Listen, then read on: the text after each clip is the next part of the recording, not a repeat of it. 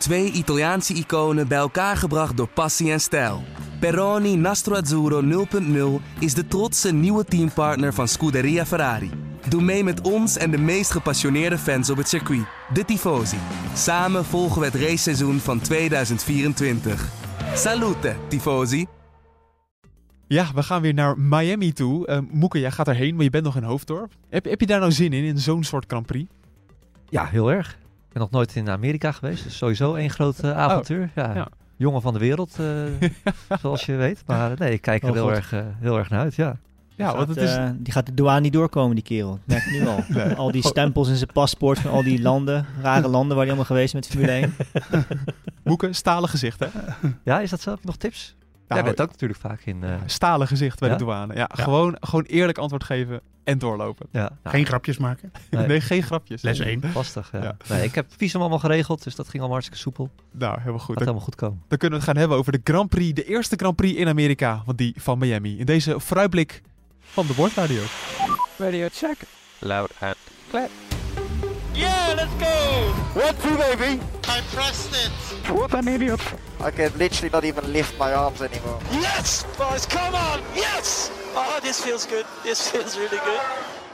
Welkom bij De Bordradio, de Formule 1 podcast van nu.nl, waarin we gaan vooruitblikken dus op die Grand Prix van, uh, ja, van, ja, wat, is, wat voor Grand Prix is het eigenlijk? Hoe Grand Prix van Miami, gewoon. Het is de Grand Prix van Miami. Ja, ja, zeker ja nee, dat is ook wel zo. Ja, goed voorbereid ben ik alweer. nou, dit belooft wat hoor, voor de rest van de podcast.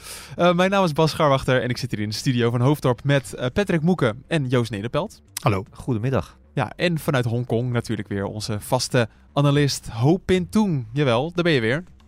Zeker, goedenavond. Is hier ja. avond. Ja, jij kan die race amper gaan kijken. Want voor ons is de race al laat, om half tien s'avonds op zondag. Maar dat, dat is bij jou meer in de nacht, hè? Ja, het is iets wat onhandig. Het is precies 12 uur tijdverschil met Miami hier. Tussen Miami en Hongkong. Dus dat wordt een echt, ja, wordt een, of een hele korte nacht. Of geen nacht. Dus maar net hoe je het wil zien natuurlijk. Ja. Of we kijken hem de volgende ochtend terug. Dat kan ook. Ja, dat is ook alweer zo. die keuze moet je maar gaan maken. Is, is het wel iets waar je naar uitkijkt, naar zo'n Grand Prix, hoop in? Want ik heb het idee dat zo'n weekend meer in het teken staat van alles eromheen dan om het racen zelf. Ja, ik moet zeggen dat vorig jaar um, was ik volgens mij voor het eerst in de studio bij Viaplay. Oh ja. uh, voor de Grand Prix van Miami. En uh, hier wat ik me vaag kan herinneren, ik moet eerlijk zeggen dat ik niet helemaal goed meer weet, maar hebben we best wel een aantrekkelijke race gezien daar. Ik kan me herinneren dat er best wel een mooi gevecht was tussen Verstappen en uh, Leclerc. Ja. Waar ook echt voor het eerst eigenlijk toen duidelijk werd dat Leclerc met Ferrari toen eigenlijk ja, bandenmanagement gewoon niet goed onder controle had. Dat ze te veel last hadden van ja, overfitting van banden. En dat, dat kwam daar heel duidelijk uh, toen tevoorschijn. En dat heeft toch een beetje de toon gezet toen eigenlijk wel voor de rest van het seizoen ook. Ja, want dat is inderdaad wel waar. Want uh, Miami is daarin wel een beetje een gek circuit.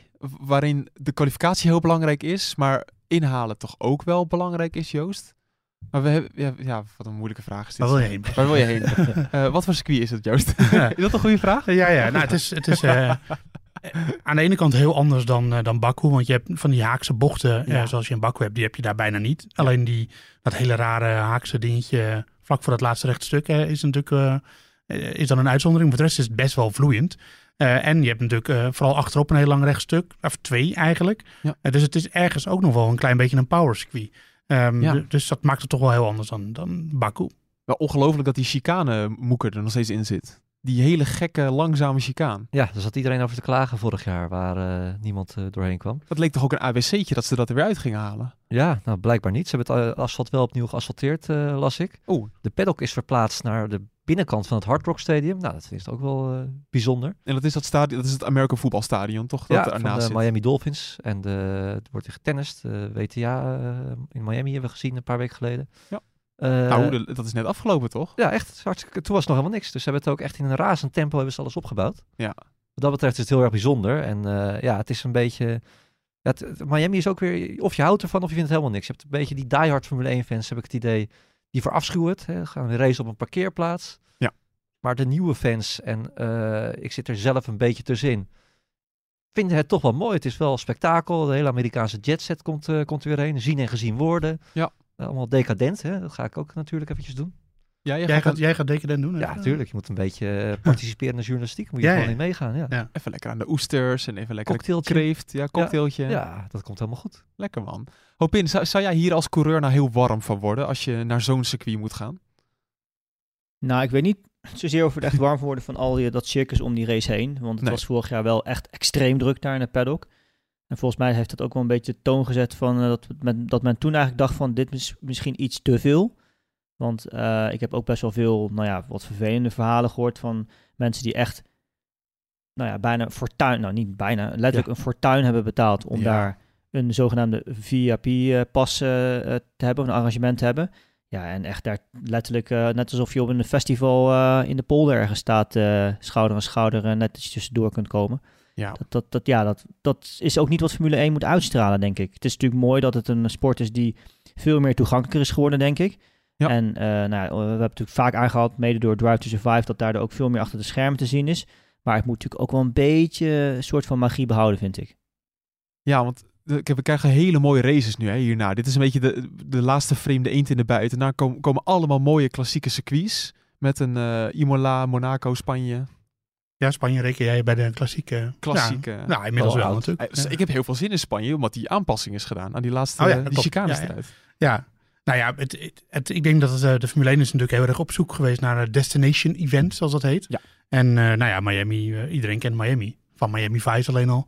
Hè? En eh, dat is natuurlijk Van dat, ja. Ja, van dat. CSI Miami. Zijn Miami, ja, daar, daar heb ik daar nooit gekeken eigenlijk. Maar van de beelden van de strand, eh, bikinis, eh, eh, mooie auto's, dat soort dingen allemaal. Ja, En ehm, ja, daar, dat is natuurlijk gewoon, net als Las Vegas, die er natuurlijk ook bijgekomen is dit jaar. Oeh. Dat is misschien nog wel iets meer een destination event. Maar ja, het staat wel goed op je kalender natuurlijk, Miami. Dus dat is de hoofdreden waarom die race daar is. ja, precies. Maar ja, Vorig jaar, laat ik zo zeggen, vorig jaar konden ze ook een foto maken met Lewis Hamilton en Tom Brady. Hè, voor de Zeker. NFL-liefhebbers. en de grootste aller tijden, Michael Jordan. Ja, dat soort types lopen daar wel rond. Die zie je niet zo gauw in eh, Baku op de grid lopen. David, David Beckham stond er ook nog bij trouwens. nou, ik heb in Texas een Shaquille O'Neal rondlopen. Die, dat is de grootste hoor. Ja, maar dat is ook in Amerika. Dat is, ja, dat is makkelijk. Het is letterlijk de grootste. Ja. Ja, ja, feitelijk misschien niet. Nee, maar goed, ja, het is natuurlijk een beetje... We kunnen het even over die ontwikkeling hebben van de Formule 1. Van ja, dingen als Miami. Ik denk dat we over twintig jaar alleen nog maar dit soort dingen hebben, toch Moeke? Nou, dat, ik- alleen nog maar, dat denk ik ook weer niet. Ik overdrijf graag. ja, dat weet Je ik. weet het. Ja. Maar eh, het, zullen er, eh, het zullen er niet minder gaan worden. Ook als je ziet met, al hoe vaak we al in de woestijn komen met, eh, met Grand Prix. ja. Ik, volgens mij heb ik Dominicali hardop horen zeggen dat hij misschien wel vijf, zes races in de Verenigde Staten wil. Ja, het, eh, ik hoop dan wel als ze dat gaan doen, dat we ook wel een keertje naar echte circuits in de Verenigde Staten gaan. Hè? Als dat echt, eh, waar Hopin ook eh, Hmm. regelmatig eh geraced heeft. heeft. Ja. Eh, Nou, ik ja, zag dat baantje waar eh Rinus VK... v- Wat op was Barber was dat gisteren. Ja, was dat? Zondag. Zo, dat wat een hoogteverschil en gekke bochten. Ja, maar dat zijn typisch Amerikaanse circuits. eh, Ro- Road America, ja, dat, Ja. heel- Opin weet dat beter, maar dat, vaak zijn die circuits wel oud. Beetje achterhaald. Dat, ja, dat nou, probleem. ja, ja, dat niet alleen. Maar het grootste probleem is ook dat daar gewoon in de omgeving totaal geen infrastructuur aanwezig is. Ja. Bedoel, Als je geluk hebt, Ah, heb je ja. net één drie sterren hotel eh, in, de, is in een, het is een radius van 10 kilometer. En dan heb je het vaak wel een beetje gehad. Ja, Dat is natuurlijk wel lastig voor Formule 1. ja, Ja. ja, dat is wel zo. Nou, Maar een soort Oostenrijk dus wat dat betreft. ja, ja, inderdaad. Voor Ja. elkaar. Hè? Ja, Ja. Die, ja, dan heb je dat ook best wel. Ja. Ja, maar blij, ik, het is dan wel zo, dan, dan heb je een circuit op een parkeerplaats gebouwd en dan bouw je eigenlijk iets waar niemand echt enthousiast over is. Althans weinig mensen. Ja, maar ik was vorig jaar. knap. Ik vond vorig jaar uiteindelijk de baan wel meevallen hoor. Ik vond het uiteindelijk nog wel een redelijk leuk circuit. Er zit ook. Kijk, als je aan een parkeerplaats denkt, dan denk je aan heel erg start-stop en zo. En weinig ruimte om in te halen, geen rechte stukken. Caesar Palace. Ja, precies. Dat in Las Vegas. eh, voor mensen die dat maar eens, op, eh, moeten, moeten dat maar eens opzoeken. En dan vond ik dat ze hier eigenlijk nog best wel wat knaps van gemaakt hebben. Ja. Naar omstandigheden. En met lange rechte stukken. Er zit snelheid in. Er zit een mooie bocht in. Ehm, ik weet niet hoe jij hem vindt in de... We hebben het al een tijdje terug dat we voor het laatst F1 game gespeeld hebben. Maar Ja, ik vind de eerste sectie is een beetje, dat is een beetje zo'n Maggots Baggots, maar dan eh, 30 keer achter elkaar voor mijn gevoel. met muren. Met muren ook. Ja. ja, ik vind het wel een leuk circuit eigenlijk. Dus eh, Oké. ja. Ehm, Ja. je hoort, ja, ik hoor jou zeggen, eh, Joost, bochten, de hoge snelheid en zo. Het lijkt een beetje alsof je het totale pakket in een auto moet hebben. Nou, hoop in, we weten inmiddels van een bepaalde coureur die heeft een auto onder zich. Dat alles wel een klein beetje aan kan. En dat is natuurlijk eh, Max Verstappen met zijn Red Bull. Ja, goed, dat hebben we afgelopen weekend natuurlijk ook weer gezien in Baku. Ik denk niet dat het heel erg anders zal zijn hier. Eh, Ferrari heeft volgens mij wel een stap vooruit gezet. Stapje vooruit gezet. Maar dat heeft denk ik ook een beetje aan de omstandigheden gelegen natuurlijk. Eh, het feit dat je daar die sprintrace had in Baku. Eén vrije training. Dat is overigens wel een puntje van kritiek. Ik weet niet of je het daarover gehad hebben. Of het daar heb het eigenlijk echt niet eerder over gehad hè. Dat, dat de, de, de tijd om natuurlijk een afstelling te doen aan de auto wel heel erg kort wordt nu. En dat je in principe niks meer mag veranderen natuurlijk daarna. Ja. Ehm, maar ja, op zich ja, dit circuit is er wel weer eentje, denk ik, voor, voor Red Bull natuurlijk. Maar eh, tegelijkertijd, Ferrari was hier vorig jaar met Leclerc ook niet, eh, niet onaardig. Over en dit is ronde. toch wel een beetje Over één over één ronde. ronde, precies. Ja, Ja. precies, over één ronde. En eh, ja, het nadeel is natuurlijk dat die, tegenwoordig, die straatcircuits van tegenwoordig, dus deze ook, best wel lang recht stuk hebben. Waar je met DRS natuurlijk dan in principe gewoon er voorbij kunt rijden. Ja. Dat zagen natuurlijk in Baku ook wel gebeuren. En dat, dat zal je hier dan waarschijnlijk ook wel weer zien, mocht Leclerc een, weer zo'n hero lap doen en hem eh, voor één of twee Red Bulls weten te parkeren. Ja, Moeke, nu is het wel de vraag. Is dit, we hebben het- we hadden het er zondag natuurlijk ook al even over. Maar is dit nou een stratencircuit? En dan weet je ook al wat ik daarmee bedoel. Ja, het is, het, ja, het is een parkeerplaatscircuit eigenlijk. Hè? Het, het, Ja. het, is heel, het is heel gek. Het, eh, het wordt helemaal, wat ik al zei, het, wordt, eh, het wordt helemaal omgetoverd tot een soort alternatieve racebaan. Als je die eh, satellietfoto's kijkt, dat is echt eh, vrij bizar. Ja. Ja, is, ja, nee, het, ja, het is geen klassiek stratencircuit. De stratencircuit, daar zie ik toch echt dat er volle, dat continu eh, normaal gesproken auto's overheen rij- rijden. Ja, En dat want, is dit niet. want met mijn vraag bedoel ik natuurlijk of Sergio Perez dan weer de grote favoriet is. Want oh, ja. die kan je al... Oh, dat wist je niet. Ja, heb je niet in de gaten. want ja, het er zondag natuurlijk ook Ja, over. oké, ja, ja. Ja, want ja, hij is natuurlijk gewoon zo goed erin. Heeft geen angst voor muren. En dan zou je wel zeggen dat dit bij hem past. Ja, dat zou je zeggen. En helemaal ook met het, eh, daar geloof ik zelf altijd wel in, met, eh, in het, momentum, mijn vertrouwen. Ja. Eh, ja, ik denk dat, eh, dat hij het wel lekker vindt dat dit circuit er, eh, eraan komt. En bovendien, heel veel Mexicaanse fans, die waren er vorig jaar al op de, Ja. op de tribunes. En dit is ook gewoon een soort thuisrace voor hem. Dus ja, dat, niet dat je daar echt per se harder van gaat rijden. maar daar kan je, kan je jezelf natuurlijk wel door, door gesterkt voelen. Ja, vorig jaar alleen niet op het podium. Nee, maar ik vind de Vierde. Perez van vorig jaar vind ik toch iets anders dan de Perez van dit jaar. Ja, is dat zo, Joost? Ehm, nou, ik zie nog niet heel veel verschil. Er, er is vooral minder concurrentie. Dus eh, eh, vorig jaar had je twee snelle Ferraris en die, die zaten er dan gewoon heel dicht tegenaan. Sterker nog, stond vorig jaar de Pol hier en dat is nu natuurlijk niet het geval. Dus Nee. is Perez ook veel makkelijker tweede of eerst. En ehm, Nou, het verschil met Max is toch wel kleiner. is iets kleiner, ja oké, ja, dat wel. Maar ja goed, En de kwalificaties ook. En, eh, Ja, ja. Ja, blijf bij wat we de vorige keer gezegd hebben, dat het allemaal wel meevalt. Ehm, ik denk wel dat dit, een- dit circuit is, als ik kijk naar waar Perez echt heel sterk was in, in Azerbeidzjan, dan is het eh, die, die haakse bochten vooral en het accelereren daaruit, vlak langs de muur. Eh, dat is hier gewoon wat minder. Eh, dus ik denk dat hij daar mm, ja, wat minder vruchten van plukt, eerlijk gezegd. Er zijn denk ik ook gewoon wel... ehm, nou ja, goed, dat is vooral... Je zag dat, dat Max natuurlijk eh, Verstappen heel erg aan het worstelen was met die auto. En dat hij ook veel... In die sprintrace zag je dat veel, vooral veel overstuur had. Hm. En dat had, eh, dat had Perez gewoon een stuk minder. En ja, dat, dat, die situaties zijn hier gewoon een stuk minder. Ja. Het is veel minder haaks, wat we net ook al zeiden. Dus eh, ik zie niet dat hij hier net zo gaat, goed gaat zijn als in, in Azerbeidzjan, eerlijk gezegd. Ja, vorig jaar 400ste in de kwalificatie tussen Verstappen en Perez. Ja, in de kwalificatie misschien wel. Dat is nog wel netjes. In de race denk ik dat Verstappen gewoon... als alles goed gaat en geen eh, rare technische dingen en zijn differentieel goed staat, dan, eh, dan moet het goed komen. Ja, ja, want het is natuurlijk wel een beetje zo hoop in. Kijk, ik, ik vind toch dat we te veel aan het bagatelliseren zijn van... Ja, Perez, dat wordt het to- uiteindelijk toch allemaal niet. Eh, hoe sta jij daar nou uiteindelijk in? Ehm, nou ja, na, na Baku was ik er best wel duidelijk over ook. Hij heeft gewoon een fantastisch goede race gereden daar. Ja. Er is er gewoon niks aan, aan op te merken. En eh, ja, ik denk dat het ook belangrijk is. Kijk, op dagen dat het voor Verstappen wat minder loopt, is het gewoon zaak dat eh, Perez daar staat. En dat heeft hij eh, in, in Baku zeker laten zien. En, en dat- dat is natuurlijk uite- uiteindelijk ook hetgene waarvoor hij zeker wordt ingehuurd. En ze willen natuurlijk het liefst ook dat hij eh, Verstappen, hoe zeg je dat zo mooi, het vuur aan de schenen leggen? Zeker.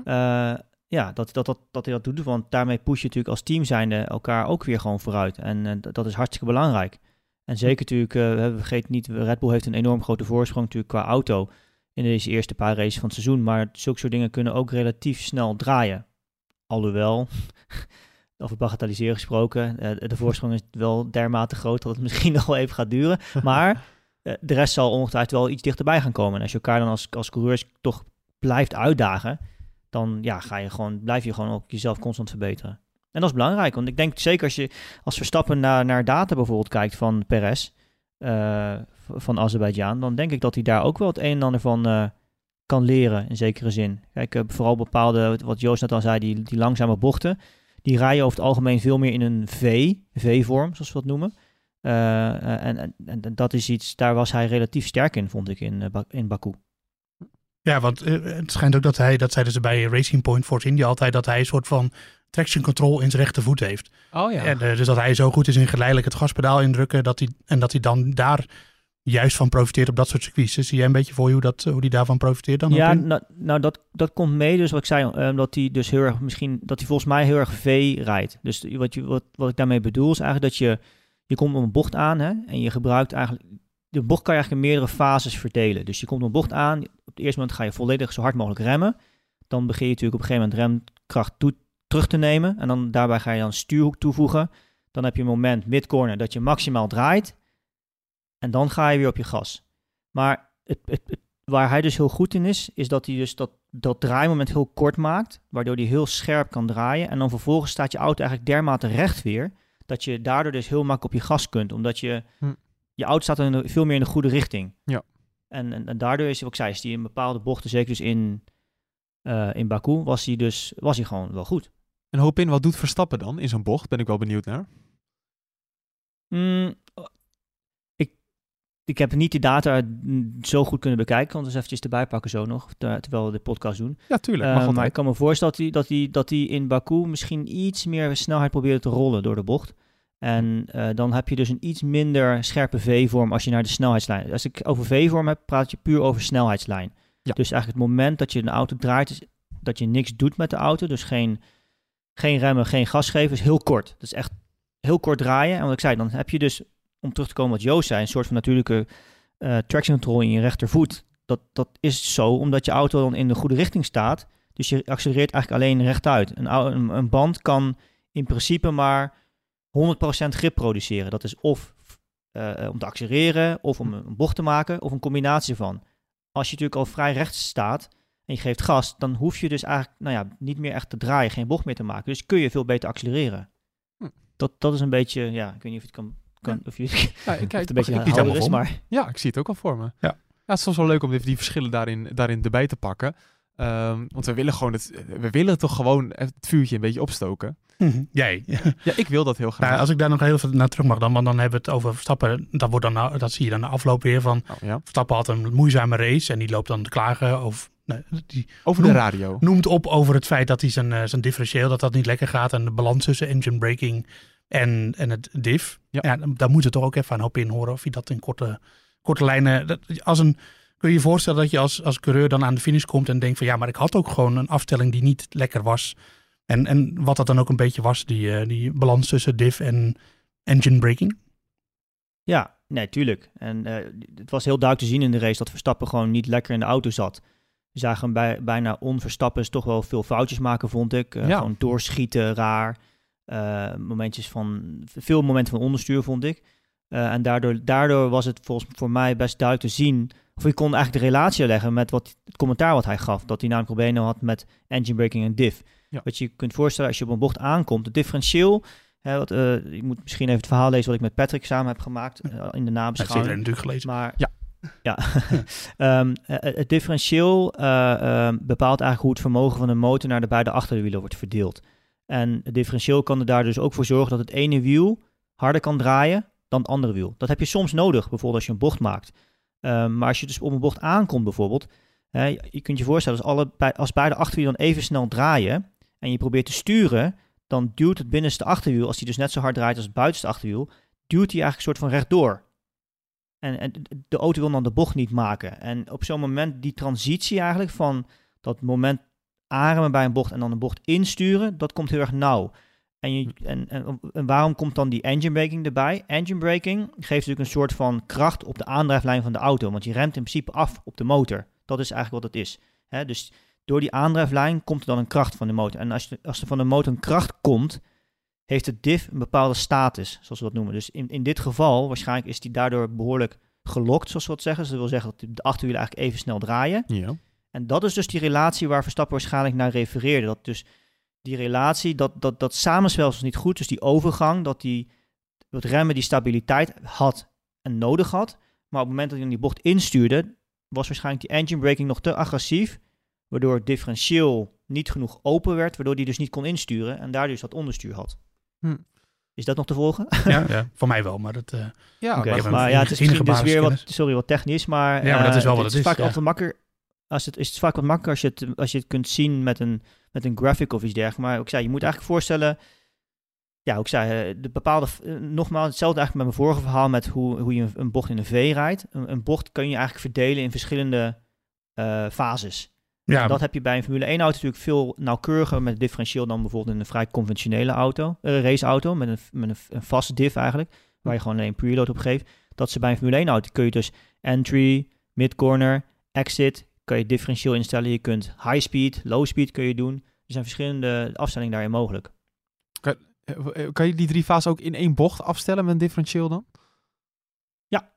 Dat... Ja, dat is dus, en dat is dus de, de kunst ook. En ik denk, wat ik zei, uh, om terug te komen helemaal, nu weer helemaal naar het begin van de vraag, kun je je voorstellen dat je dan gefrustreerd bent erover? Ja, en ik, Ja. ik denk dat dat misschien een soort van samenloop van omstandigheden was, ook naar het nieuwe format van het weekend. Omdat je natuurlijk relatief weinig tijd hebt gehad om de mechanische afstelling van de auto te doen. Hè? Dus dat eigenlijk gewoon rijhoogte, veren, eh, demping, noem maar op, zulke soort dingen. Ehm, ga je dan op een gegeven moment, als je problemen, bepaalde problemen ondervindt met de auto, kun je je soort van daaromheen rijden met het differentieel dan. Dat kun je dan gaan verstellen.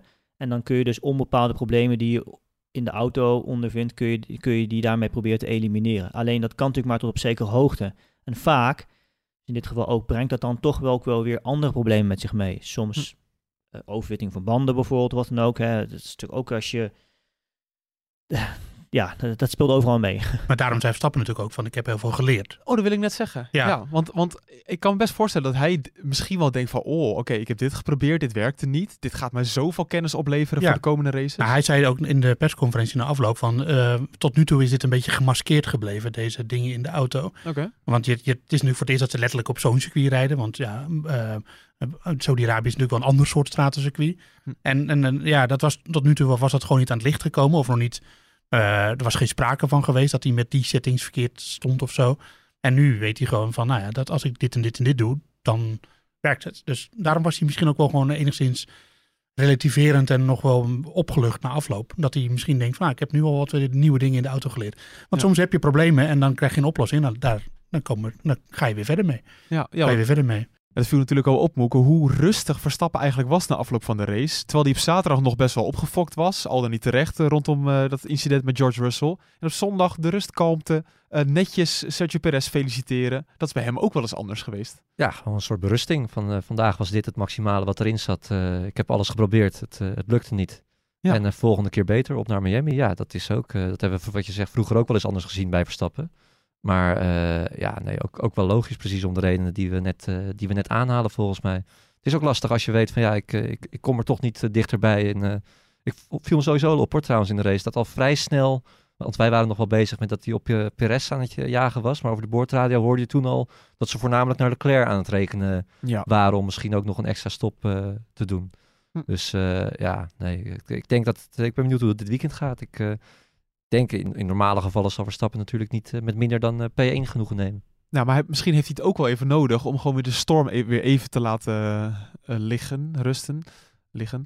Want eh, als Perez weer zou winnen, dan wordt het in één keer van oeh, is Verstappen nog wel, eh, is hij wel comfortabel in zijn auto? Is het wel goed allemaal? Nou, dan wordt, dat, wordt het, eh, dan gaan we natuurlijk nog, eh, dan gaan er echt steeds meer mensen geloof krijgen in een serieuze titelstrijd. Joost Nederpelt niet, ik denk ik ook niet. Nou, hoeveel seizoenen werd Rosberg kampioen toen Hamilton al, eh, was hij toen tweevoudig? Ja, in, in Me- Mercedes. Ja, ja. Ehm, Was hij toen tweevoudig wereldkampioen? 2014, 15? Nee, 2008, 2014, Nee, 2015. eh, drievoudig. even los van eh, McLaren tijd. Ja, dus twee, eh 2014, 2015 was hij kampioen, ja. Dus hij twee keer wereldkampioen en toen werd in één keer Rosberg zijn derde seizoen kampioen. Dat Ja. zou natuurlijk wel zo'n patroon met Ja. Perez kunnen zijn. Maar dat is wel een groot verschil. Rosberg was al relatief, denk ik, beter dan Perez. En die was ook al bij Mercedes gewoon eigenlijk als eerste coureur toen, toen Hamilton kwam. Dus Ja, dat zit wel, dat is wel een andere verhouding. En nou goed, dit is precies eh, waar ik, eh, wat ik afgelopen eh, podcast ook al zei. Dat ja, Perez is echt niet overal goed. En die is dan hier toevallig goed. En dan heeft Verstappen ook nog een minder weekend waarin zijn auto gewoon niet helemaal lekker draait. En dan gaat iedereen weer denken van eh Perez. eh, maar dat gaat, Zou- gaat gewoon niet gebeuren. Ja, maar het zou wel inter- interessant zijn wat er gebeurt als, eh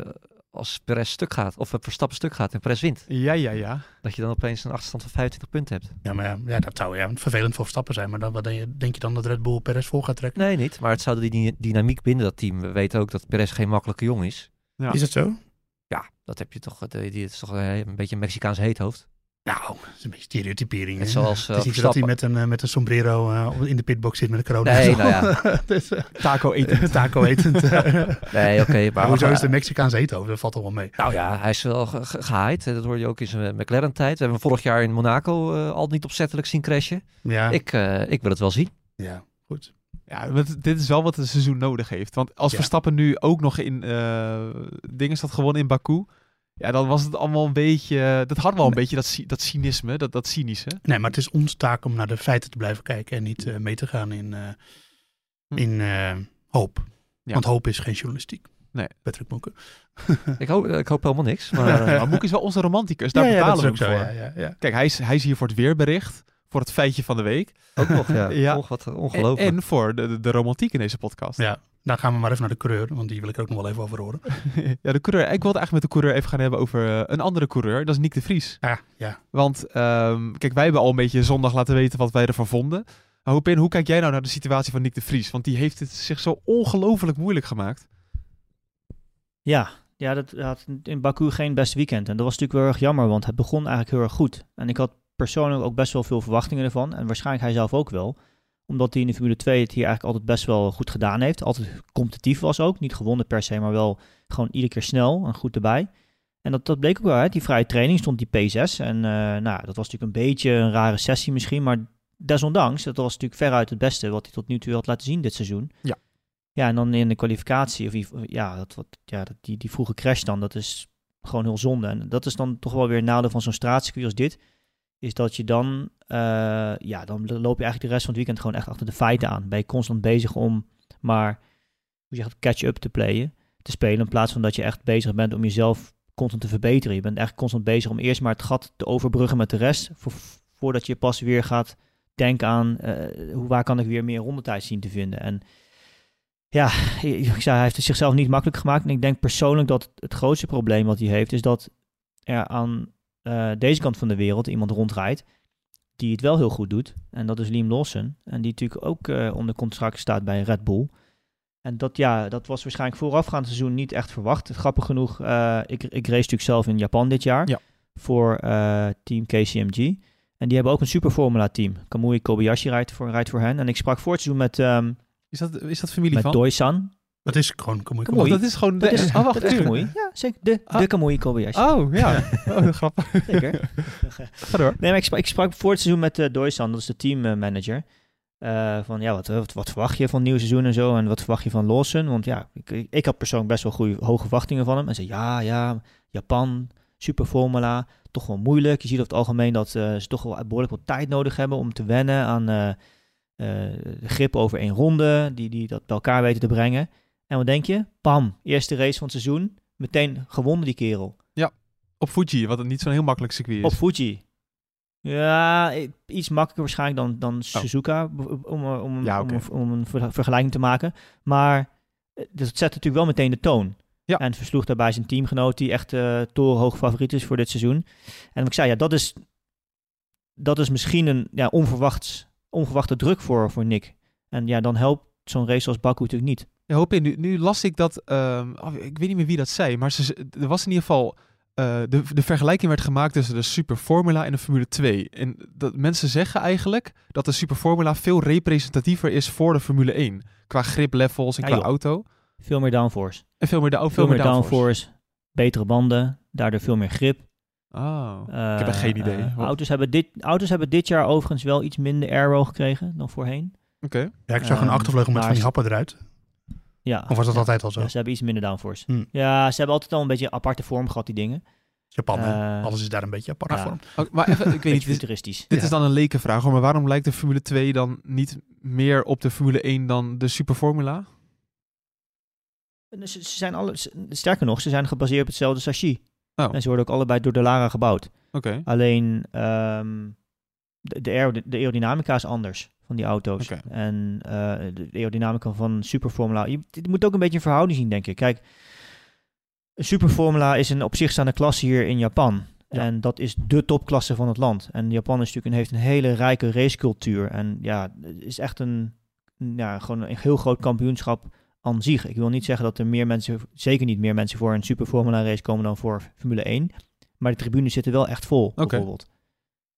Dus ja, en dan daarbij natuurlijk ook een auto al naar gelang ehm, specificatie dat het ook de topklasse van een land moet zijn. Ja, er zit ook misschien wat meer geld in dan in de Formule 2. Zou ook nog kunnen. Grotere sponsors denk ik wel.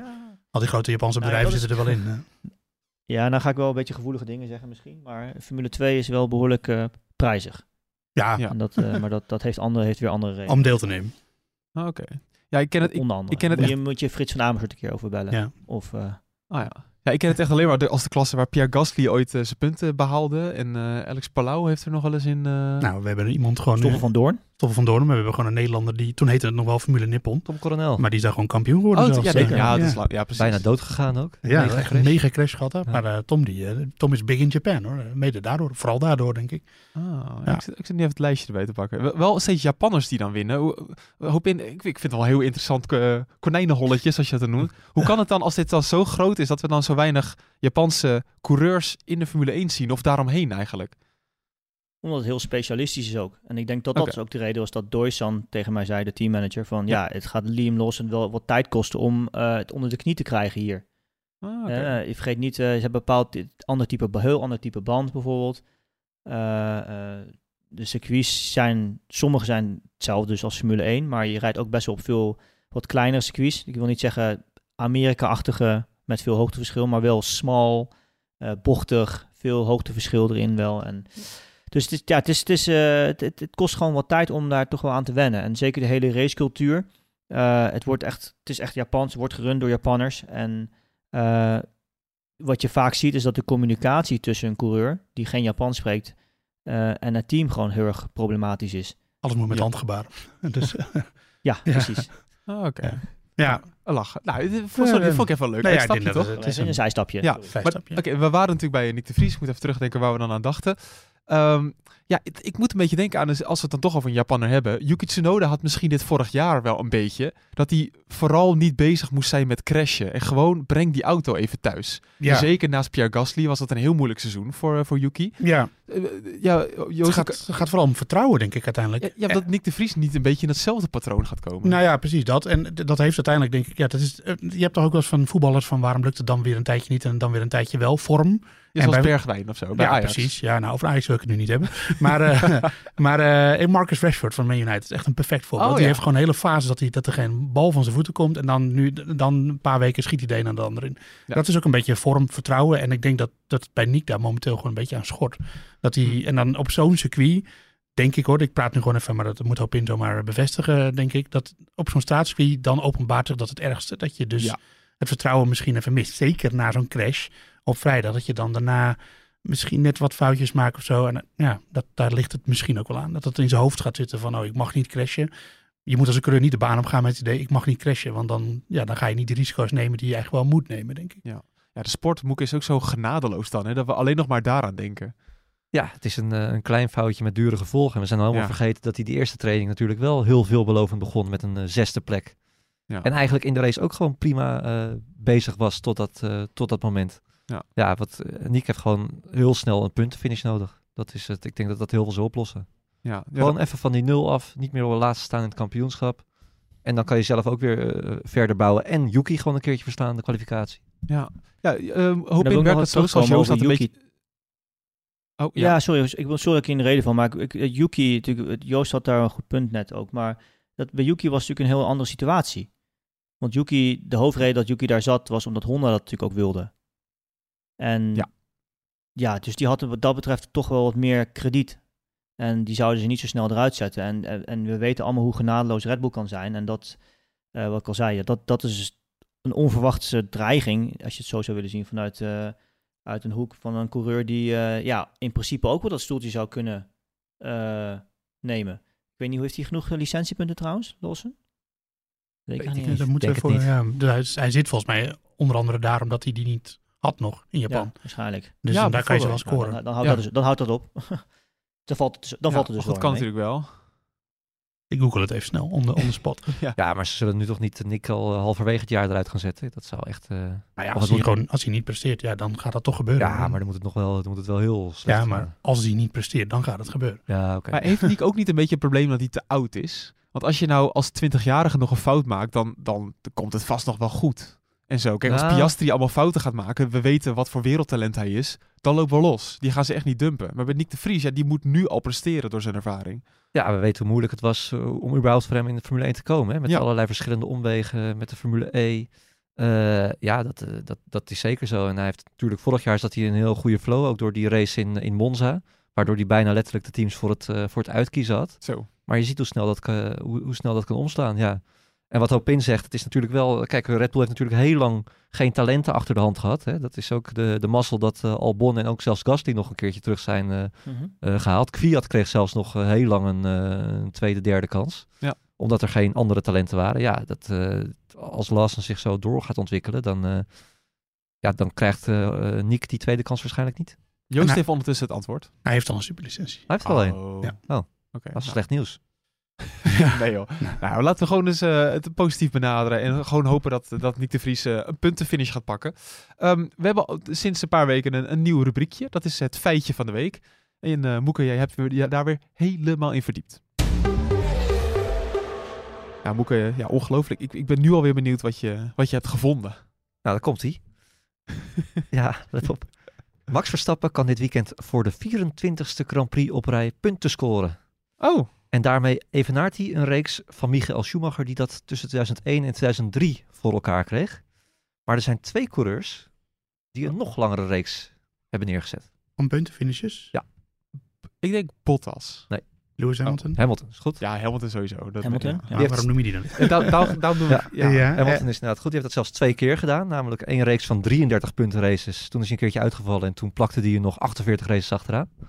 En Dus, eh, ja, en nog eentje. Die ligt wat minder voor dan. Nee, Eh, Goeie vraag. dit moet ook niet Ja, te je kan heel veel namen noemen, moet maar... ik het eh, gewoon zeggen? Ja, Nee, ja, Ik ja. denk dat het... Jensen Wat een. Kimi Räikkönen. Ja, is goed. Kimi ja, natuurlijk. Kimi. Ja, zoiets. Oh, wat, ja.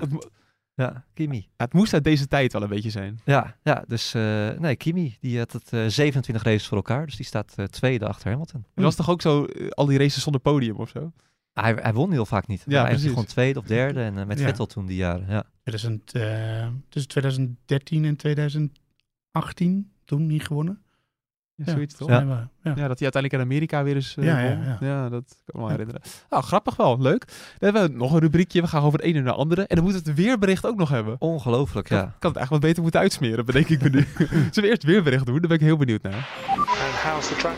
Wet. You winters are wet. I think we should go to the garage. Can you stay out on this condition? Yes! Race has been suspended. A good decision. Ik ben natuurlijk ook al benieuwd. Kijk, Miami staat natuurlijk voor de palmbomen en het prachtige weer. Wij willen natuurlijk wel giga chaos nog steeds. Ja, gaat zoals het er nu naar uitziet. Het is natuurlijk wel vroeg eh, in de week. Hè. Dan, eh, als weerman verontschuldig je dan altijd. Want dan kan je nog niet precies voorspellen hoe het eh, zondag gaat zijn. slag om. Ik had van Renier van den Berg geleerd dat je tot na alle voorspellingen na vijf dagen in elke weer-app, dat is allemaal complete onzin. Oh, nou ja. Wat, eh, Want het kan ik slaat nergens goed op. Want de, stoppen. want de wind kan twee dagen later draaien en dan is- wordt het in één keer heel anders. Nou goed. nou ja, in Nou, dan ieder gaan we geval naar het volgende item, Bas. oh ja. Zo haal je het eigen, Patrick's eigen item onderuit. Ja, Want het is ja. nu dinsdag. Kijk, wanneer is de race? Zondag. Oh ja, Ja, na vijf dagen. Ja. En laat hou maar op. Ja, ook, eh. gaan we door naar het volgende. nou, ik zal het toch even kort benoemen. Het, is, eh, het wordt warm, want dat, eh, dat Oh, kunnen we warm- wel met zekerheid zeggen. Eh 28, 29 tot 30 graden wordt het. Korte broek. Korte broeken weer. niet, niet met je korte broek in de paddock. hè? Nee? Nee, dat kan niet. Ja, is dat zo? Nou, ik heb dat afgezworen, ja. Oké. ja sinds de Louis Dekker zag ik te veel met korte broek lopen. En toen dacht ik, daar wil ik niet bij horen. NOS-collega. ja. Het is nu altijd lange broek. Ja, en, eh, maar de regen die gaat niet vallen, helaas. Ai. Althans, er is nu wel... Maar dat, dat weten we dus niet. Dat weten we dus niet. Het is ook Nou ja, wel een tropische regio volgens mij, toch? Daar dus het... eh, Het schijnt wel volgens Weerplaatsen eh, maandag te gaan regenen. Ah.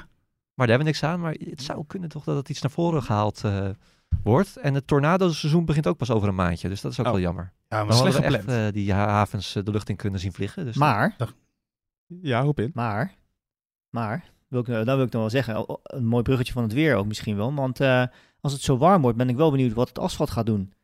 Je zei dat het opnieuw geasfalteerd is, maar vorig jaar was het natuurlijk niet, niet al te best dat asfalt. Ik weet Nee. nog wel echt de stukken eruit vlogen overal. En het hele, vooral die laatste bocht, eh, bocht 17, waar echt volgens mij Bottas ook nog eh, net iets te wijd ging op al die, eh al die rotzooi terechtkomen wat van de baan kapot gereden was. En gewoon nog de muur raakte zelfs daardoor onderstuurd. En Dus ik ben, daar ben ik wel benieuwd naar. Of ze dan, want was het niet vorig dat ze te laat hadden gelegd of zo? Of wat was de reden voor dat het verkeerd type was of zo? Weet ik niet meer. Nee, dat staat me ook niet echt meer bij. Nee. Nee. Nee. Ik, kan me, ik weet wel dat het vorig jaar zo koud was dat de haven zelfs bevroren was. Ja. ja. ja, dus nu wel. de- de- volgens mij is de. Ik dacht dat de neppenhaven er wel nog een beetje was. Maar dat er nu al twee zwembaden aan zijn toegevoegd. Oh, Met echt water. ik wil Moeke wel even gewoon in die haven zien hoor. Dat is wel... Ja, die, eh, moet, die foto moet ja, gemaakt even een worden. Ja. meenemen. Ja, ja, Ja, je kan ons op Twitter volgen, at de Bordradio. Dan gaan we die foto... Ja, dat moeten we wel even moeken. Tuurlijk. Maakt niet uit. eh, De enige opdracht die we je meegeven, los van het verslaan van de Grand Prix, is eh, ga even naar die haven toe. Ja, tuurlijk. Ja. En dan zo'n en dan zo'n parasolletje in je haar, op je oor. Ja, leuk. Ja, in korte broek. Hij shirtje aan, hè? Nou, hij wil Ja. wel een balk knijpen, wil ik dan zien. Wil je niet, denk ik. nee, Ja. nou, weet ik niet. Maar hoe Peter, als je het hebt over het asfalt, dan hebben we het natuurlijk ook over grip. Het is toch echt ongelooflijk vervelend als je dan naar, eh, naar zo'n circuit als Miami moet. En dat je eigenlijk helemaal niet zeker weet hoe, hoe, het lekker, hoe lekker de grip daar is. Je wilt toch gewoon zekerheid met die muren. Nou, volgens mij was het, veel, was het wel beter dan verwacht vorig jaar toen ze daar aankwamen. Maar was het gewoon zo dat het asfalt, eh, ja, ik weet niet of het te poreus was of in ieder geval, het ging in ieder geval te snel kapot. Ja. Eh, vooral in bepaalde bochten waar, ja, waar gewoon echt eh, de, de, stukken eruit gereden werden, letterlijk. Dat ook nog reparaties zijn geweest volgens mij gedurende het weekend. En ja, dat, dat is natuurlijk niet echt, ja, niet ideaal, om het even zacht uit te drukken. Ja. Zeker niet als je met een Formule 1 auto met zo'n uh, rotsnelheid aankomt op het stuk natuurlijk. En ja, ik zei, die laatste bocht was daar volgens mij best wel heel erg slecht. Ehm, en ja, vooral, eh, het is lastig voor- is dat ook voor een, tijdens een race, dat je daardoor gewoon veel minder ehm, mogelijkheden hebt. Want je kunt in principe natuurlijk maar één lijn rijden dan echt. En als je dan iets van de ideale lijn afgaat, dat zagen we vorig jaar ook wel, dan heb je best wel veel last van eh ja, rotzooi meteen op je banden. En dat wordt natuurlijk significant erger als het asfalt eh, ook nog eens loslaat. Mag ik nog één eh, wetenschappelijke vraag aan Moeke? Of aan, eh, aan niet aan Moeke, sorry. Aan Moeke? Nee, nee, aan Oh. Opin eh, stellen.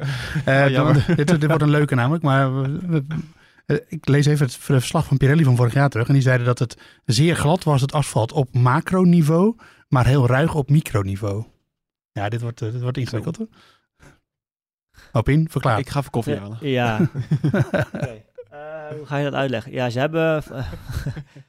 het, het heeft in principe te maken met de grootte van de steentjes. Dus eh, macro en micro. Grote stenen, kleine stenen. Eh, Nog, kan je nog een keer herhalen wat ze zeiden? Ja, ze zeiden ehm, het was heel glad op macroniveau, maar heel ruig op microniveau. Ja, dus je hebt heel veel kleine scherpe steentjes. En heel veel gladde, grotere stenen. Oh ja. Even simpel uitgedrukt. Dus als je natuurlijk zo'n asfalt hebt, dat bestaat uit allerlei verschillende combinaties van, ik weet niet eens wat in een asfalt zit, maar natuurlijk het, een van de grootste, belangrijkste componenten zijn de steentjes erin. En als je gewoon heel veel kleine steentjes hebt die relatief scherp zijn. Want volgens mij, ik, ik, er staat me iets van bij, daarom, meld ik, daarom zei ik het net ook. Er was iets mee met het asfalt daar wat anders was dan op andere banen. Dat ze een bepaald type steen hadden van een bepaalde regio of zo. Mm, Nou, ik, ik lees hier in ieder geval dat het, eh, dat het eh, de kleine steentjes, die, dat waren de steentjes die loslieten. Daar kwam het eigenlijk op neer. Dus daardoor, eh, werd- maar de grip was over het algemeen wel goed. En ja, in principe gaan ze dat gewoon weer op die manier doen. Maar dan waarschijnlijk met beter vastzittende kleine steentjes. Laten we daarop houden. Nu ehm, zit ik te denken, Joost, in wiens voordeel is dit dan, als we het hierover hebben? Want we moeten toch even vertalen naar de race. Ehm, Blijft een vooruitblik natuurlijk. ja, nou, het is- als het een gladde baan is, dan is het dus denk ik, denk ik dat je het tegenovergestelde van Bahrein hebt. Want dat is een hele ruwe baan. Oh ja. Eh, dus dan denk ik dat het in het voordeel is van de teams die wat meer problemen hebben met banden, slijtage, deg en dat soort dingen. Dat bedoel ik natuurlijk echt Ferrari. Dus Ferrari, Ja, en in, dus in het nadeel in principe van de teams die zich daarmee kunnen onderscheiden. Ehm, dus Martin Aston en- Martin, ja. Ja, En nou, Red Bull is overal goed in. Dus ja, ja die reden zo ver weg afgelopen zondag. Dat is echt eh, ontluisterend voor de rest. Dus dat is, dat die zijn... eh, maar ja, je ziet gewoon in dat groepje Mercedes, Aston Martin, eh, Ferrari. Die zitten heel dicht bij elkaar. En dat soort factoren, eh, circuitafhankelijk, die kunnen dan zomaar ineens de doorslag geven. Dus ehm, ja, dat kan goed nieuws zijn voor Ferrari als, als dat minder is. Afgelopen zondag viel het ook mee. Toen was de harde band, die had geen degradatie bij zich. Daardoor kon Leclerc ook voor, voor Alonso blijven. Nou ja, dat is nu de mediumband in dit weekend, want we gaan één stapje terug. Ehm, één stapje vooruit bedoel ik dus Ja, juist. Dus eh, ja. dat is weer moeilijk. Ik zat jou aan te kijken. Ja, ja, ik zag je glazige blik van je. Ehm, dus ehm, ja, ik denk dat dat, dat dat in zich wel een voordeel spreekt van Ferrari. Ze hadden ook natuurlijk wel de topsnelheid redelijk voor elkaar in Baku. Nogal. Ja, en Leclerc was gewoon in bloedvorm. Laten we dat ook gewoon eh, nog maar weer eens benadrukken. Dus die zie ik Alleen ik, wat is wel heel anders is hier, ik denk dat er meer DRS-zone is. En dat is natuurlijk heel erg in het voordeel van Red Bull. Dus Ja. op basis daarvan denk ik niet dat Leclerc weer op pol gaat komen. Oh, ook wel net na die voor- voorspelling van de kwalificatie. Want ik zie het wel weer gebeuren. eh, Leclerc gewoon weer op de eerste plek. En dan, en dan daarna in de race makkelijk voorbij gereden. Ik weet het niet. Ik zou, het zou wel leuk zijn. Maar eh, ja, nee, ik denk, Joost al aan. Ik denk dat het toch weer een dominant Red Bull weekend gaat worden. Hm. Eh, wat ook heel mooi kan zijn. Want stel je voor dat Perez er wel weer bij zit. eh, eh, dat hij de strijd met Verstappen aan kan gaan. Het kan allemaal, hè, jongens. Dat moeten we niet eh Van alle kanten op. Ja, de bal is rond. Dus, eh, maar nee, ik denk dat, eh, dat we een eh, dominant Red Bull eh, weekend gaan krijgen. Nou ja, maar goed. We zullen gewoon eens even gaan verwerken in, het, eh, in de vooruitblik voor het, voor het nu, nu.nl GP-spel. Jawel. Ja, wat laten we de voorspelling dan maar gewoon even op papier gaan zetten. Zodat we daar keihard op afgerekend kunnen worden. Ik wil uiteraard ook weer de voorspelling van Nick de Vries erbij. Ja. Ik ga met hoop in beginnen. Wat denk jij? Wow, het wordt- het begint wel een beetje saai te worden. Hè? Volgens mij zei ik de vorige keer hetzelfde. Dan denk ik toch Verstappen, eh Perez. En dan denk ik misschien deze race toch Leclerc. Oké. En eh, de Vries op hmm, lastige deze. Want hij, dit is de eerste keer dat hij hier komt. Dat is niet per definitie een slecht iets. Maar P11? Net niet, puntje. Joost? Ja, ik eh, ben dus, ben dus niet afgerekend op het feit dat ik in de vorige vooruitblik zei dat Aston Martin het heel goed zou gaan doen. Nee, ja, ik vergeet het ook altijd. Ja, maar toen, ja, ik, lu- ik luister eigenlijk niet weet dat ze een proble- probleem hadden met DRS. daarom, hè? dat schrijf het helemaal op af. De DRS-probleem voorkwam. En anders was Alonso gewoon derde Ja, dat kon je ook niet weten. Nee, je weet niet veel dat de DRS niet werkt. Ehm, ik denk dat eh, uiteindelijk toch eh, in de kwalificatie Leclerc wel derde wordt, achter Verstappen en Perez. En dan in de race Alonso. Oké. Mooi. Ja, eigenlijk wat, wat afgelopen weekend we wel hadden moeten zien. Maar dat gebeurde niet met Alonso en Leclerc. Toch Nee. opvallend. Door die harde band. Ja. eh, die geen deg had. En daar had Ferrari dus geen last van. En toen kon hij ervoor blijven. Ja. Althans, dat was, moet ik wel bij, dat was Alonso's verklaring. Maar ik vond dat wel, eh sneed wel hout. Placebo. Ja. Moeke? Hij heeft er wel verstand Ja, van. Precies, ja. Eh, Verstappen, Perez, Leclerc. Beetje saai, maar... Ja, dan ga ik toch even zeggen dat Perez gewoon weer boven Verstappen gaat eindigen. ja, jij bent Perez, man, hè jij? Ik ben wel een beetje Perez, man. Ja. Ik vind het wel leuk dat er een beetje zo van spanning en... Voor de underdog. Ja. Nou ja, nou, ik, uiteindelijk wil ik Ik gewoon... dacht al, wat voor een t-shirt heb je aan, Bas? Maar nou zie ik het pas. Zie je die Mexicaanse vlag hier zo op mijn shirt staan? Ja, precies. Nee. Ja, inderdaad. Had ja. hier ook een fles tequila op zijn bureau. Weer zin in die burrito, hoor. ja. nee, maar nee, ik wil dat Verstappen wel kampioen wordt, maar mag toch ook in Abu Dhabi? Tuurlijk, ja. Ja, ja, maar- het, het zijn pas vier races onderweg, jongens. Gewoon tot de laatste ronde Abu Dhabi mag het van mij spannend blijven. Ja, ja, dat kan happen. nee. Tot de laatste safety car hè, in Abu Dhabi. Ja, precies. Ik noem Oh, maar oh, over de, geen open wonden. Hè, de- geen wonden ophalen. Ja, niet. nou ja, Damon, Damon Hill doet het nog elke week, dus... eh, Nee, die luistert ook niet naar deze podcast. Nee, dat is trouwens waar. Nee. Hey, eh, we hebben nog een, eh, één rubriekje te gaan en dat is het... ehm, Ook kijk, we, vorige week hebben we dat even overgeslagen. Dat was een beetje Oh, de lezersvraag. de lezersvraag. Want kijk, wij krijgen heel vaak vragen via podcast.nu.nl in de mail. Eh, maar daar kunnen we gewoon niet zo heel veel mee, omdat het niet veel echt te maken heeft met de Grand Prix. Of het staat heel ver buiten het onderwerp af. Toen dacht ik, ja, dan moeten we gewoon een eigen rubriekje voor maken, zodat we het wel kunnen behandelen. Michael, I just send you an email. Kijk, ze krijgen bijvoorbeeld de vraag een paar weken geleden van de Sjaak van Vossen. Dat je nu die nieuwe opzet hebt van die sprintraces. Ehm, maar hij vraagt zich dan af, kan je die ook niet gewoon overslaan? Ik kan me inderdaad ook wel voorstellen, als je P15 rijdt en ja, je gaat die top 8 toch niet bereiken. Dan denk je ook, eh, tjallas, de groeten. Ik vind het mooi geweest. nou dat hebben we volgens mij ook in de terugblik al besproken. Dat het, ja, als je achteraan start in zo'n sprintrace, je weet al dat je toch niet hoger eh, dan een vijftiende plek gaat eindigen. Waarom zou je dan, eh, eh, waarom zou je dan meedoen? Ja, nee, dat is, dat is een probleem waar ze zeker naar moeten kijken. Maar niet starten, nee. Ze zijn, ze zijn, ze zijn verplicht om überhaupt mee te moeten doen. Hm. Je hebt ook nog sponsoren, hè? die betalen ook gewoon geld om, eh, ja, om, om zoveel mogelijk op de baan te zijn. Hm. Dus je, ja, je hebt wel de verplichting om mee te doen. En dat, eh, als je, als, stel je voor dat het wel zou kunnen, dat, eh, nee, dat, eh, dat, dat, dat, dat zou niet mogelijk zijn. Dan de vraag voor de coureur. Die is van eh, onze vriend van de show, Niek Gremme. Die is zeer enthousiast in de mail. En eh, nou, dan kom je ook gewoon weer aan de beurt. Zo zie je het maar weer. Eh, eigenlijk een vraag die best wel logisch is. Maar ik wil toch een antwoord van hoop in. Van waarom wordt nou eigenlijk altijd de snelste tijd in Q3 neergezet? Ehm, want je rijdt natuurlijk ook in Q1 en Q2. Die motorstanden, dat is natuurlijk allemaal een beetje gereguleerd.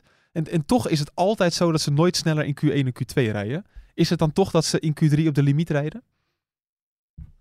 Eh, nee, ze rijden in principe altijd op de limiet, maar de baan wordt gewoon sneller. Dat, is hoe het. meer banden je gebruikt, hoe meer grip de baan krijgt, ehm, hoe meer rubber er op de baan komt. Eh, hoe, hoe, sorry, ik moet andersom. Ja. Hoe meer eh, rubber er op de baan komt, hoe meer grip er komt. En daardoor is Q3 in theorie meestal het snelste. Want het En eh, wat, wat, wat natuurlijk ook nog vaak is, als je kijkt naar het tijdstip waarop het wordt verreden. ehm, is in de middag. Ja. Hoe later het wordt, hoe minder warm het wordt. Dus in theorie wordt het dan ook weer sneller. Goed, dat is natuurlijk niet altijd van toepassing, maar ja. Maar het is eigenlijk zou het wel zo kunnen zijn dat het rondje van Q1 misschien dan beter is, maar dat de baan er gewoon nog niet klaar voor was. Absoluut. Ja, want ik, soms, soms zit ik ook wel te denken van ja, Verstappen zet gewoon even een bankerlap neer, Joost. Maar de, ja, in principe, je moet gewoon dicht langs die muur rijden, anders ben je veel te traag. Ja, en je moet ook volgens mij een beetje in je bochtenritme zijn. Van waar, waar rem je, hoe stuur je in. Dat kan je wel heel erg eh, afnemen. Maar volgens mij ligt dan juist een fout op de loer. Dus je gaat ongeveer wel een beetje op je normale tempo rijden. Ja. Alleen dan in die laatste paar ronden ga je misschien, je komt in je ritme, je, je voelt hoe meer grip je hebt, je krijgt meer vertrouwen in de auto. En dan ga je dus net even die laatste paar tienden harder. Ja. Ehm, ik denk dat dat het is. Goede toevoeging. Heel goed. Goede toevoeging. Dat zie je ook vaak als je met coureurs, als je als, als coureur zijnde probeert om kwalificatie te trainen. Hè, eh, dat niet zozeer natuurlijk in de Formule 1 per se, maar gewoon eh, als je probeert om hoe, hoe, ga je het max, hoe krijg je het maximale uit een auto, dan zie je ook vaak dat coureurs vaak twee, drie, misschien zelfs wel vier sets nieuwe banden achter elkaar pakken. Eh, op een testdag bijvoorbeeld. Hè, en dan praat ik niet over natuurlijk Formule 1, maar gewoon op een, op een weet ik veel, zelfs met LMP. Eh, en dan ga je ook eigenlijk iedere set eigenlijk weer sneller. Omdat je dus gewoon steeds dichter bij die limiet komt eigenlijk van de auto. Hm. Natuurlijk zijn het de beste coureurs ter wereld, maar eh, er is altijd links of rechts op, in een bocht wel wat te vinden qua tijd. De beste coureurs van de wereld en Lance Stroll. Eh, dan een vraag Nou. van... nee, nee, dat is Hey, je hebt wel gelezen wat, Al- wat Alonso over hem zei. Ja, toch? hij gaat het team 15 jaar dragen, zei hij. eh. 15 jaar dragen. Ja, ja, ja. Ja. Ja. 10 tot 15 jaar. Ja. ja. Ach, Wordt- mooi laten gaan. Hij wordt soms ook wel een beetje... Ik vind nog steeds wel dat Stroll soms een beetje onderschat wordt. Door Maar- jou net bijvoorbeeld. Sorry. Ah, flauw grapje toch. Ja, maar Latifi is weg, dus dan heb je, moet je nog een zondebok Ja, moeten binnenkort dat balletje echt gaan opgooien voor meer paydrivers in de Formule 1. Ja. Ja. Ze zijn allemaal te goed. Ja, ik volgende vind- vraag, volgende vraag. Oh, ik, ik wil zeggen, ik vind Sargent bijvoorbeeld, dat, dat valt me nog steeds allemaal mee. Nou, ja, wel een klappertje natuurlijk in dit weekend. Ja, maar het is trouwens geen schetsvertoning. Het valt... Nee, Nee. dat bedoel ik. Ja. Nee, en dat klappertje, mm, dat was ook wel een 15% schuld van de Ferraris, die wel heel irritant voor zijn neus reden. Vond ik ook, ja, Ja. dan moet hij alsnog de concentratie erbij houden. Ja, maar een jonge coureur voor dit, nou niet voor dit circuit, maar ja toch, ik snap dat wel, dat Ja, dat fout gaat dan. Ja, daarom, daarom. Ja. Oké, dan eh, nog Sandra Engels. Dit is een vraag na, die ingestuurd was naar de Grand Prix van Australië. Maar die, die had dan een conversatie gehoord tussen, tussen de, de engineer van Carlos Sainz en dus Carlos Sainz zelf. Ja. Eh, Het ging dan over die vijf seconden penalty, de hele discussie over was. Ja. Toen dacht ze, dat ga ik nog even terugluisteren. Maar ze kon dat hele gesprek niet meer horen. Zij was eigenlijk benieuwd, gaat alle communicatie die wij via F1 TV kunnen horen, ehm, is dat ook alles dat ze tegen elkaar zeggen? Nee. Of is er ook een soort speciale, magische, geheime knop? Nee, nee, niet alles. Het, eh, als ze aan het racen zijn wel. Dat, eh, later wordt het gewoon, als je wat je op tv ziet, wordt dat eh, weggepiept. Maar Ja, zodra de auto eh, de pitbox inrijdt, en ook tijdens training, training en kwalificatie, of ook met een rode vlag, is dat, weet ik niet helemaal, ik denk het wel. Ja. Dan gaat hij gewoon uit en dan hoor je het ook niet meer. Want vaak als je dan met Lambia's zit mee te luisteren en Verstappen, dan is hij dus als Verstappen de pits komt inrijden, is hij al een heel verhaal aan het vertellen. Bijvoorbeeld voor- tussen de twee runs in Q3. Van nou Max, we gaan nu dit doen en dan gaat hij uit. Dus dat hoor je niet.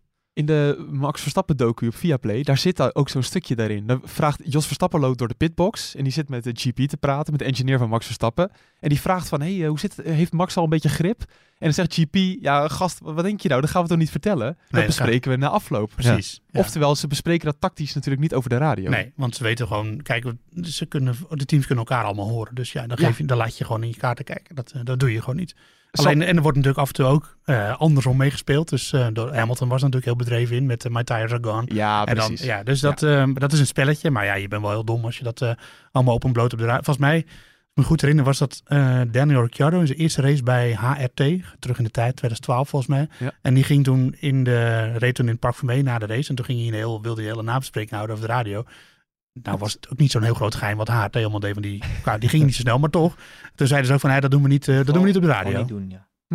Wat zei je op in? En vooral, je moest vooral eigenlijk tegenovergesteld doen wat, wat hij vertelde op de radio, waarschijnlijk. Ja. Om snel te zijn. Ja. Ja. Ja. HRT. Maar zal zo'n Mercedes dan ook eh 20 mensen, of 19 of 18 mensen dus in dienst hebben om andere radio's zo af te luisteren? Ja, dat doen ze. Tuurlijk, ja, dat doen ze voor onder die remote eh, garage doen ze dat onder andere. Ja, Nou ja, ik denk niet trouwens. Kijk, soms wil je het. Soms heb je een coureur die interessant is omdat hij een bepaalde bandensoort rijdt waar jij op wil gaan rijden. ja, dus dan heeft ja, het zin om hem- Albon op, op het hart gaan gokken. Dan Ja. heeft het zin om, om, om met hem mee te luisteren. Ik denk niet dat ze altijd met Logan Sargent meeluisteren. Nee. Dat, dat lijkt me niet. Maar wel als ze echt met zo'n met Verstappen, dat ze, ja, natuurlijk luisteren alles, elk woordje luisteren met Verstappen mee. Ja. Ik weet niet of ze dat nu nog doen, maar Ze luisteren alle coureurs mee, denk ik. ja. Ik weet dat in andere klassen, Formule, e, Formule I bijvoorbeeld, gebruikt, dat, wordt, dat, eh, eh, wordt dat ook gedaan. Je hebt gewoon letterlijk tijdens een race in de fabriek, niet op het circuit hoor, maar op, in de fabriek zitten mensen mee te luisteren. Op ieder kanaal van iedere rijder. Omdat je soms ook wel gewoon dingen kunt horen die je misschien op televisie niet of nog niet kunt zien. Hè, eh, bepaalde rotje op de baan of schade ergens of een incident of noem maar op. En dat kan je dan meteen, hebben ze een interne chat. Dat sturen ze meteen door. Of dat, ja, dat ieder, team, ieder team heeft daar denk ik een ander systeem voor. Maar eh, daar wordt wel degelijk eh, met iedereen meegeluisterd. Dat, dat, dat weet ik haast Ja. wel zeker. Ja, het gaat uiteindelijk om informatie. Ja. Zoveel mogelijk informatie moet je hebben. En ja, dat kan je dan op die manier vergaren. Ja, Deel. Sandra Engels, bedankt voor je vraag, want dit vond ik super interessant. Leuke vraag, ja. Ja. Ja. Zullen we gaan afronden? Laten we het doen. We hebben alles al behandeld, dus eh, ik ga vooral Moeke heel veel plezier wensen met, eh, met de jetlag. Komt vast goed. Alhoewel, Miami valt wel mee. Ja, wel. Terug is het ook meer. Hè. Heen gaat altijd wel... eh, Mm, ja, Nee, ja. heen is erger. Ja? Naar het westen, Ja, is toen, naar. Brazilië, toen ik naar Brazilië ging, was het, dan ga je slapen en dan eh, ben je de volgende ochtend word je wakker en dan ben je er vanaf. Ja, het verschil. Ja, het kan Terug heb ik zo'n vreselijke nachtvlucht. Oh, Ja, dat is... Serieus? Oh, oh, ja? ik tuurlijk. kan nooit slapen in het vliegtuig. Nou, ik wel. Ja, Dus ja. Ik slaap vaak al voor de start. Ja, Ja? het is echt- maar Joost is echt erg. Joost, met Joost reizen, en dat, eh, dat ga ik eh, bij Imola in Monaco met Ja, hem dat is een doen. kort vluchtje. Maar. Ja, maar het is wel saai. Want die doet hij zijn koptelefoon op en dan ligt hij al drie minuten te snurken. ja, Ja, Nee. ik vond het wel gezellig. Voor mijn beroep is het best wel lekker eigenlijk. Hoor, dat ik dat goed kan. het ja dat is ook wel zo. Terwijl je toch wel groot bent. Ja maar ik, ik weet me altijd gewoon wel in een houding te... Last van een first class. Nee, dat weten jullie niet. Maar als jullie er niet bij zijn, dan vlieg ik altijd eh, business. Ja. Nee, eh, ik kan altijd wel... Ik heb vaak wel extra beenruimte, dat wel. Ah, ik vroeg nog op salarisverhoging, maar nu... eh, dat zit in mijn beenruimte.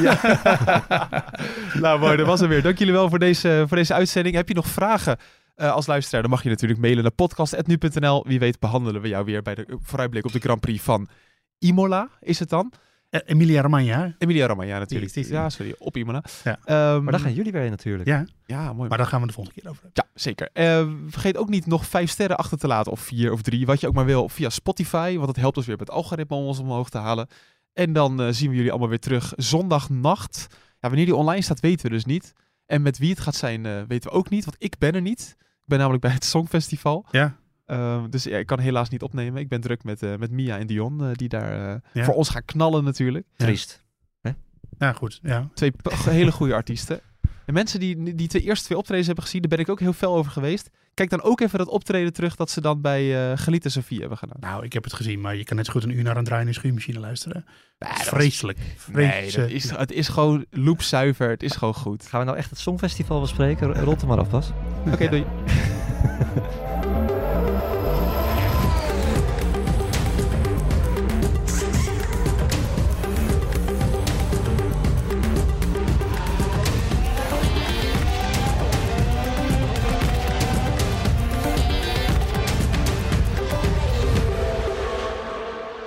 Was dat hem? Ja, dat was het wel, ja. ja. Ja, het Songfestival. het- Ja, maar je moet toch ook, kijk, als, Max als je fan van Max Verstappen, moet je er toch ook positief achter gaan staan. Ja, je moet een beetje Ja, chauvinistisch zijn. Als het gewoon slecht is, is het slecht. Dan moeten Ja. we dat ook gewoon eerlijk zeggen. Gewoon, eh, je moet gewoon achter je land staan. Klinkt heel erg nationalistisch in één keer. Chauvinistisch. Ja, jouw interne Mussolini wordt even wakker. nee, maar ook toch met Nick de Vries, die moet je toch ook positief blijven steunen. En eh, die komt, het heeft ook helemaal geen zin om hem helemaal af te maken, toch? Nee, natuurlijk niet. Maar het is wel, ik valt me wel op en ik- het, valt me ook tegen eigenlijk. Dat er wel, eh, ik vind dat er best wel veel negativisme is rond, eh, rondom Monique. En dat vind ik echt onverdiend. Ja, maar wa- en waarom ook? Ja, joh. Ja. Die kerel is hartstikke goed. Ja. En daar kan ik eh, over meespreken, want ik heb ook tegen hem geraced. Kijk, En met hem geraced. En noem maar op. En, eh kerel is hartstikke goed, alleen Formule 1 is gewoon heel lastig. En je ziet ook gewoon hoe snel het kan draaien. Ik bedoel, ja, sommige momenten ben je echt, eh, blink je uit, ben je onverslaanbaar. En een ander moment ben je echt een slimiel. Zo werkt de sport nou eenmaal. En dat is ook het mooie aan sport uiteindelijk. Je kunt niet altijd Ja. winnen. Nou, dat is de perceptie, maar Eén is, keer, is alleen zelf bij. hè? één keer met veel geluk een podium en eh, heel Nederland loopt weer de Polonaise rond. eh, Ja, zo de is het ook weer. Ja. Ja. Zo opportunistisch zijn we, zijn we allemaal. Hup Niek. Hup, Hup, Nick? Nick. Ja hoor. Twee Italiaanse iconen bij elkaar gebracht door passie en stijl. Peroni Nastro Azzurro 0.0 is de trotse nieuwe teampartner van Scuderia Ferrari. Doe mee met ons en de meest gepassioneerde fans op het circuit, de Tifosi. Samen volgen we het raceseizoen van 2024. Salute, Tifosi!